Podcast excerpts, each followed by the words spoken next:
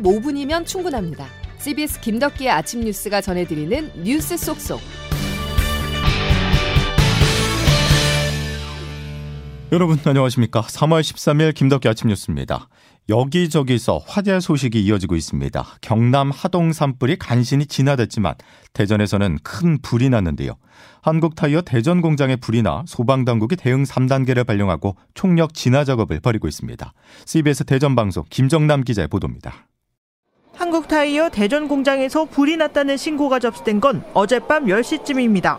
타이어를 고열로 찌는 공정인 이 공장 가류 공정에서 시작된 불은 검사동, 물류동과 다른 공정까지 번졌고 소방당국은 1공장으로 불이 번지는 것을 막기 위해 안간힘을 쓰고 있습니다. 직원 등 10명이 연기 흡입으로 병원 치료를 받았고 소방관 1명도 발목 부위에 부상을 입었습니다. 안봉호 대전 대덕소방서 소방행정과장입니다. 화재는 지금 이동해서 1공장으로 넘어가는 과정을 방어에 최선을 다하겠습니다. 연소 확대, 저지 및 연결 통로를 파괴 중에 있습니다. 불이 번진 이 공장 물류 창고엔 40만 개의 타이어가 쌓여 있는 것으로 소방 당국은 파악하고 있습니다. 당국은 오늘 새벽 최고 단계인 대응 3단계를 발령했습니다.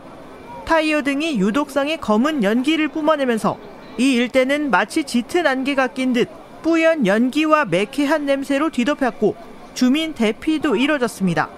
공장 인근에서 만난 한 주민은 회색빛이 된 마스크를 보여주며 이렇게 말했습니다. 분진 같은 게 날리고 있어요. 이게 마스크도 하얀 마스크인데 제가 이거를 갈아 낀 지 한 3시간 정도밖에 안 됐거든요. 근데 이렇게 되고 있고요. CBS 뉴스 김정남입니다.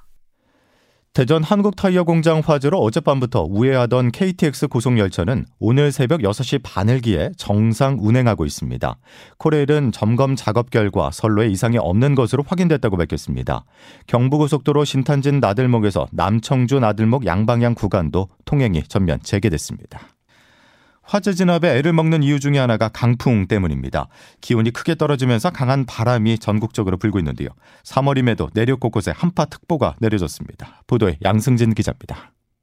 해안가와 남부 내륙, 제주도에 강풍특보가 내려지는 등 전국적으로 찬 바람이 강하게 불고 있습니다. 한동안 따뜻했던 기온도 하루 만에 영하권으로 뚝 떨어지면서 전국에 꽃샘 추위가 찾아왔습니다. 서울 등 내륙에는 한파주의보가 강원 남부 산간과 제주 산간에는 한파 경보가 발효 중입니다. 3월 중순의 한파특보는 2020년 3월 이후 3년 만입니다. 오늘 아침 최저 기온은 서울이 영하 3도를 비롯해 전국이 영하 8도에서 영상 2도의 분포를 보이겠습니다. 특히 바람도 강하게 불어 출근길에 서울의 체감 온도는 영하 7도, 파주는 영하 9도로 더 춥겠습니다. 낮아진 기온에 어제 내린 비나 눈이 얼어붙어 도로 살얼음이 나타나는 곳이 많아 교통 안전에도 각별한 주의가 필요합니다. 이번 꽃샘 추위는 내일 오전까지 이어지겠고 내일 오후부터는 기온이 크게 올라가면서 점차 누그러지겠습니다. CBS 뉴스 양승길입니다. 강력한 태풍이 세계 금융시장을 향해 다가오고 있습니다. 지난주 미국에서 16번째로 큰 은행인 미국 실리콘밸리 은행 SVB가 파산했는데요. 미국의 금융 긴축이 계속되는 상황에서 2008년 글로벌 금융위기 때처럼 전 세계적인 위기로 확산될 수 있다는 우려가 나옵니다. 미 정부는 주말 내내 대응책 마련을 위해서 긴박하게 움직였습니다. 경제부 박지환 기자의 보도입니다. 총자산 276조 원의 실리콘밸리 은행이 파산하면서 충격파가 전 세계로 번지고 있습니다. 실리콘밸리 은행은 미국뿐 아니라 캐나다와 영국, 중국과 인도, 독일을 비롯한 유럽에도 지점을 내고 스타트 업체에 예금을 수신했습니다. 이 은행이 파산하고 해외 지점도 영업이 중단되면서 돈을 빼내지 못한 스타트 업체들은 적게는 수백억 원에서 많게는 수천억 원의 자금을 잃을 처지에 놓였습니다. 당장 블룸버그 통신은 이번 사태가 미국뿐 아니라 전 세계에 영향을 미칠 수 있다고 경고했습니다. 미 캘리포니아주 금융보호혁신국은 연방예금보험공사를 실리콘밸리 은행 파산 관제인으로 임명했는데 파산 정리에만 수개월의 시간이 걸리는 만큼 재무 구조가 취약한 스타트 업체들의 줄도산이 우려됩니다.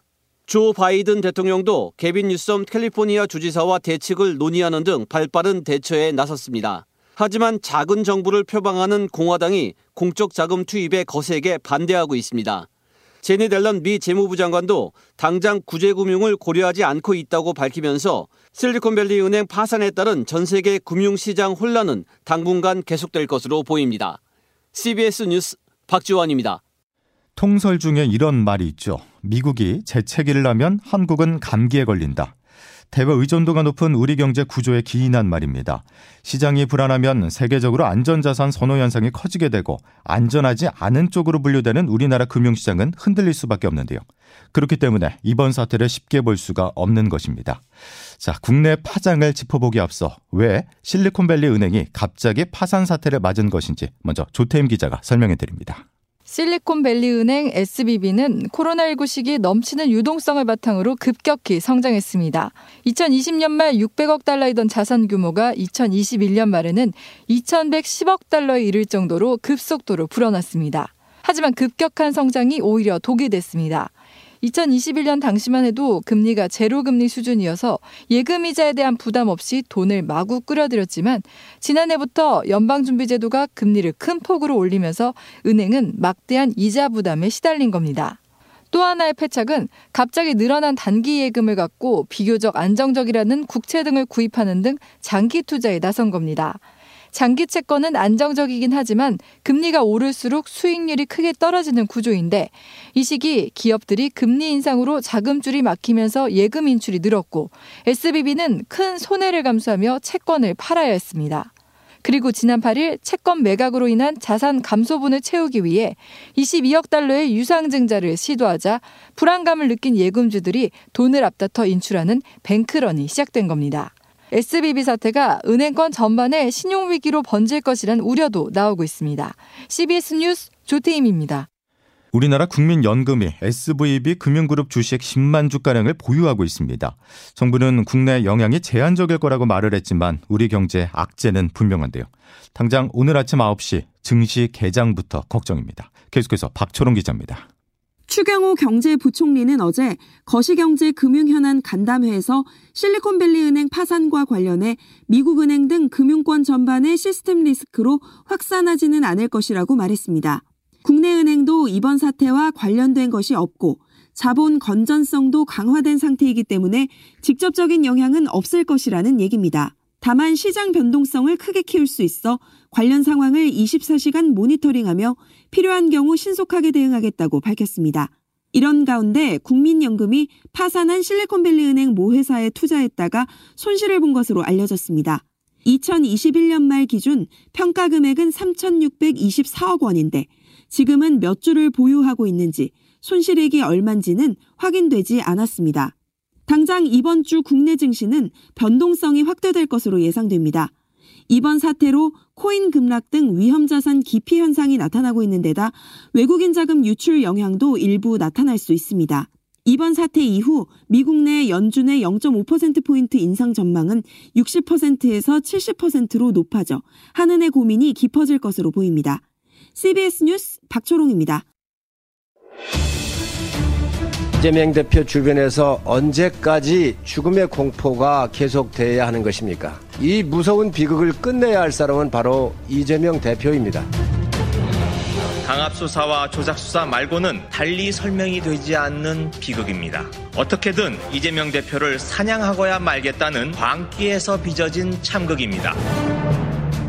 위법적인 어떤 그런 행정 요구가 이런 자꾸 사건들을 만들어내는 게 아닌가 싶습니다. 본인이 좀 책임질 건 책임져야 되는데 본인은 항상 뒤로 물러나 있으니까. 이게 검찰의 과도한 압박 수사 때문에 생긴 일이지 이재명 때문입니까? 그야말로 광기입니다. 광기. 검찰의 미친 칼질을 도저히 용서할 수 없습니다. 더불어민주당 이재명 대표가 체포동의안 무더기 이탈표 사태에 따른 당 내홍에 이어 경기지사 시절 측근 사망에 부모 묘지 훼손까지 그야말로 겹악재에 직면했습니다. 특히 측근 사망을 두고 비이재명계와 친이재명계 간 갈등이 다시 격화하는 분위기인데요. 이 대표와 관련한 재판에도 어떤 영향을 미칠지 주목됩니다. 김중호 기자의 보도입니다.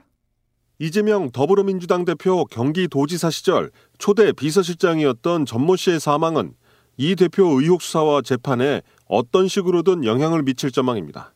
전 씨는 지난 9일 저녁 경기 성남시 자택에서 숨진 채 발견됐습니다. 전 씨는 이 대표 의혹 수사 전반에 걸쳐 수사 당국의 수사 대상이었습니다. 대표적인 것이 성남FC 후원금 의혹 사건으로 전 씨는 이 대표의 구속영장 청구서에 23차례 등장합니다. 전 씨가 생전 수사기관에서 한 차례 받은 조사도 성남FC 관련 의혹이었습니다. 검찰은 당초 전 씨를 이 대표와 공범으로 지목했지만 사망함에 따라 공소권 없음 종결 수순을 받게 됩니다. 이 대표의 경기도지사 시절 대북 행보에 초점이 맞춰진 쌍방울 대북 송금 의혹 수사와 재판도 있습니다. 초대 비서실장이기도 했던 전 씨는 김성태 전 쌍방울 회장의 모친상에 이 대표를 대신해 조문을 간 당사자로 지목되기도 했습니다. 연이은 이 대표 주변 인물의 사망으로 검찰을 비롯한 수사당국은 관련자 소환 등에 더욱 신중을 기할 수밖에 없게 됐습니다. 한편 이 대표는 이번 주 있는 공직선거법 위반 혐의 공판에 피고인 신분으로 두 번째 출석합니다. CBS 뉴스 김주호입니다. 당 안팎에서는 이 대표의 도의적 책임을 요구하는 목소리가 커지고 있습니다. 이재명 대표 리더십이 또다시 시험대에 올랐습니다. 정석호 기자입니다. 이재명 대표가 경기지사 재직 당시 초대 비서실장을 지낸 전모 씨가 돌연 숨지면서 당 안팎으로 이 대표의 책임론이 일고 있습니다. 지난 체포동의안 표결 당시 대규모 이탈표가 발생하면서 한 차례 사법 리스크가 불거졌는데 전씨 사망으로 더 격화하는 형국입니다. 비명계 윤영찬 의원은 공개적으로 이 대표가 도의적 책임을 져야 한다며 거취를 압박했고 김혜영 전 민주당 의원도 더 이상 이재명 방탄을 이어간다면 민주당은 명이 다할 것이라고 지적했습니다. 이에 대해 이 대표는 검찰에 화살을 돌리며 사퇴 요구를 일축하고 정면 돌파를 택했습니다. 자랑스러운 공직 생활의 성과들이 검찰의 조작 앞에 부정을 당하고 지속적인 압박 수사로 얼마나 힘들었겠습니까? 이런 상황에서 당 지도부가 비명계가 요구하는 당직 개편을 통해 당 내홍을 수습하려고 할지 주목됩니다. 현재 당 지도부는 친명 일색인데 이를 개편해 방탄을 내려놓아야 한다는 게 비명계 주장입니다. CBS 뉴스 정석구입니다. 다음 소식입니다. 대학이 강의를 배정하지 않아서 급여를 받지도 그만둘 수도 없었던 한 국립대학 시간 강사가 국가를 상대로 휴업 수당을 청구했습니다. 시간 강사의 휴업 수당에 관한 역대 첫 소송이어서 법원 판결에 이목이 쏠립니다. 민소은 기자가 단독 보도합니다. 2019년 9월부터 경상국립대학교에서 시간 강사로 일하던 하태규 씨. 그런데 지난해 2월 대학 측은 학생 수가 부족해 이번 학기에 강의를 배정할 수 없다고 갑작스레 통보했습니다. 실업수당이라도 받으려 면직 처리를 요구했지만 대학 측은 계약 기간을 어기면 법적 책임을 질 수 있다며 거부했고 결국 하 씨는 아무 수입 없이 6개월을 버텨야 했습니다. 당혹스러웠습니다. 힘들죠. 예, 아무래도 예, 특별하게 소득이 이제 고시지에 소득이 없으니까. 결국 하 씨는 국가를 상대로 6개월간의 휴업수당 약 360만 원을 청구했는데 국내에선 시간 강사의 휴업 수당에 관한 첫 소송입니다. 저출생 시대에서 하씨 같은 사례는 갈수록 늘어날 전망입니다. 박중렬 한국 비정규 교수노조 위원장입니다. 학생수가 줄어들면 다양한 방식으로 이제 재정 절감 정책을 펴게 될 터인데 제일 먼저 피해를 보게 되는 것이 대학 강사들이 전문가들은 최소 근로 시간을 보장하지 않고 사용자가 일방적으로 일감을 정하는 0시간 계약 형태부터 없애야 한다고 지적합니다. CBS 뉴스 민소입니다 이제 기상청 연결해 날씨 알아보겠습니다. 김수진 기상 리포터 전해주시죠. 네, 현재 제주와 해안 산지, 남부 내륙 일부 지역에 강풍특보가 발효 중인 가운데 오늘까지 매우 강한 바람이 불겠고요. 현재 대전 대덕구의 화재 현장에서도 초속 2, 3m 안팎의 바람이 꾸준히 불 것으로 보여서 진화 작업에 좀 더 어려움이 예상되고 있습니다. 이런 가운데 오늘 아침 영하권 꽃샘 추위까지 찾아봤는데요. 현재 제주 산지와 강원 남부 산지에 한파 경보, 그밖에 서울을 비롯한 내륙 곳곳에 때늦은 한파주의보가 내려진 가운데 오늘 한낮 기온 서울 7도, 대전 10도 등의 분 분포로 종일 쌀쌀하겠고요. 이번 추위는 내일 낮부터 금세 누그러지겠습니다. 날씨였습니다. 끝으로 재난 문자 전해드리겠습니다. 눈이 내리는 지역은 도로 살얼음이 우려돼 운전 시 안전거리를 유지하고 감속 운행을 해야 합니다. 또 보행 시에는 미끄럼 사고에 유의하고요. 눈이 내리는 지역을 방문할 때는 월동 장비를 준비해 주시기 바랍니다. 이와 함께 기온이 크게 내려가는 만큼 체온 관리에도 각별히 유의하셔야겠습니다.